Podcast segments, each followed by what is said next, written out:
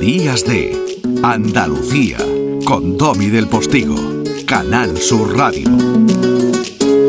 Y ahora vamos a hacer el milagro. Vamos a hablar y verán qué joven está con un locutor de hace 100 años. Van a entender perfectamente el porqué de esta promoción que está sonando muy bonita y que le está advirtiendo de que no debe perderse lo que va a ocurrir en Canal Sur Radio hoy a las 4 de la tarde.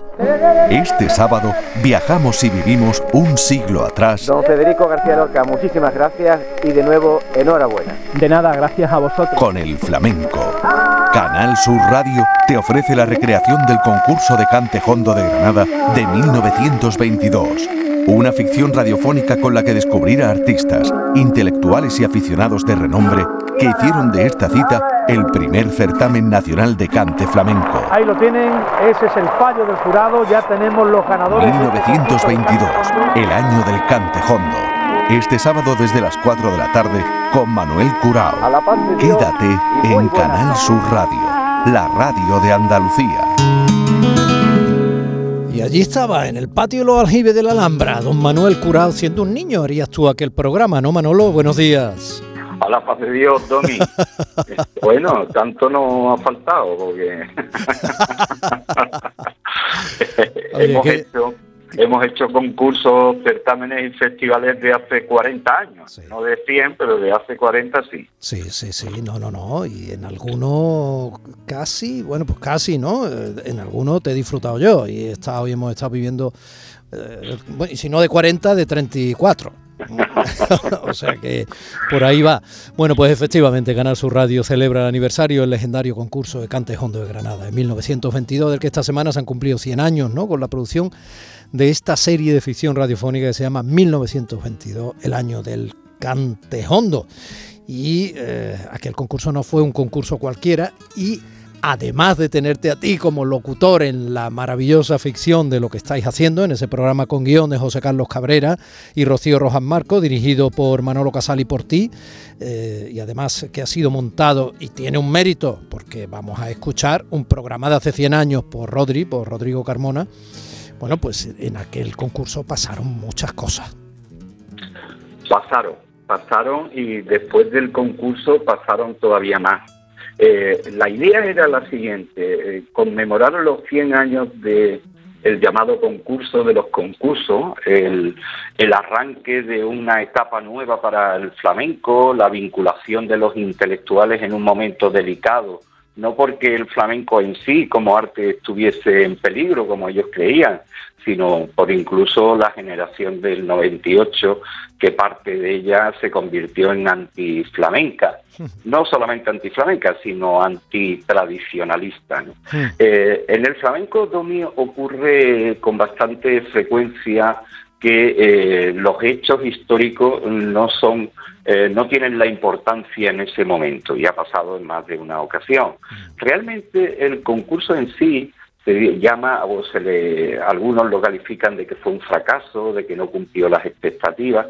Realmente si analizamos artísticamente el, el concurso, lo que se pretendía, pues no se consiguió del todo. De hecho, el primer premio quedó desierto y los más destacados, que, que fueron además un contraste ¿no? entre un niño de 12 años y, y un cantador de, de 70, el Tenazas de Morón, con el niño Caracol, ¿no? que fueron los que los más resaltados y premiados del, del concurso. La importancia del concurso vino después, es decir, las consecuencias que trajo este aldabonazo. Mira, ahí se le atribuye a- al legendario Manuel Torre, que estuvo amparando el concurso, actuó de hecho fuera de, del propio certamen o de Chacón.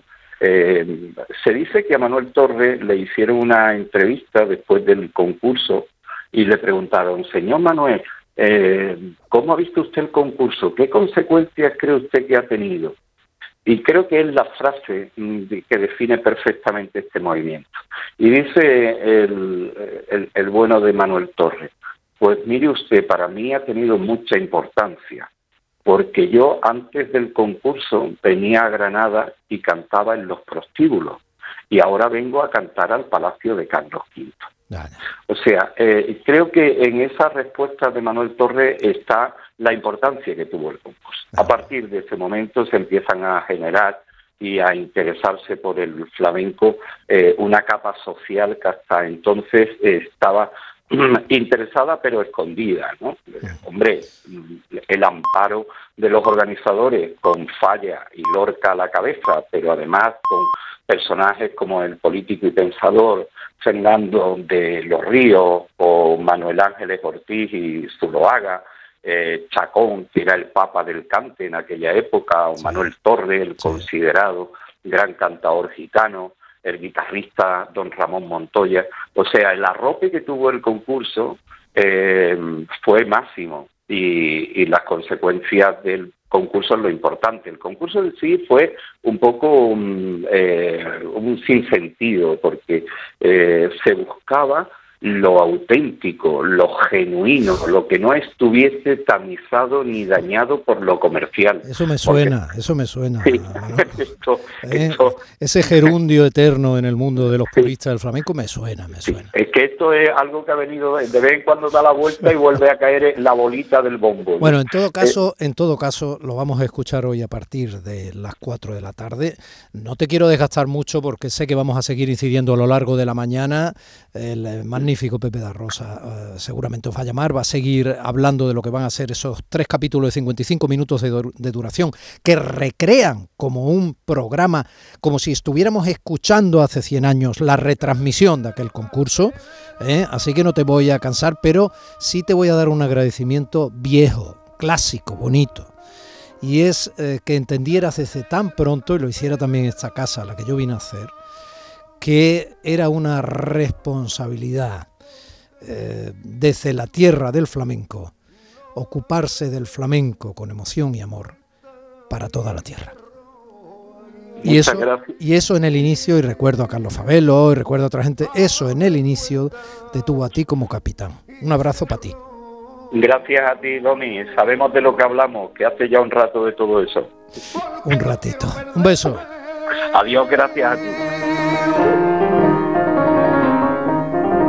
Porque no quiero perderme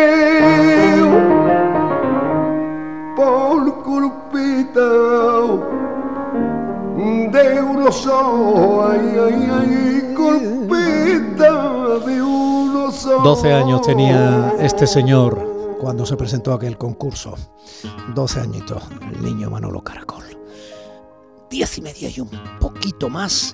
Y ahora seguimos cabalgando en la historia. Y ríete tú de 100 años. Ahora nos vamos a ir siglos para atrás. Este sábado viajamos y vivimos un siglo atrás. Don Federico García Lorca, muchísimas gracias y de nuevo enhorabuena. De nada, gracias a vosotros. Con el flamenco. Canal Sur Radio te ofrece la recreación del concurso de Cantejondo de Granada de 1922 una ficción radiofónica con la que descubrir a artistas, intelectuales y aficionados de renombre que hicieron de esta cita el primer certamen nacional de cante flamenco. Ahí lo tienen, ese es el fallo del jurado, ya tenemos los ganadores. 1922, el año del cante hondo. Este sábado desde las 4 de la tarde con Manuel Curao. Quédate en Canal Sur Radio, la radio de Andalucía. Días de Andalucía con Domi del Postigo, Canal Sur Radio.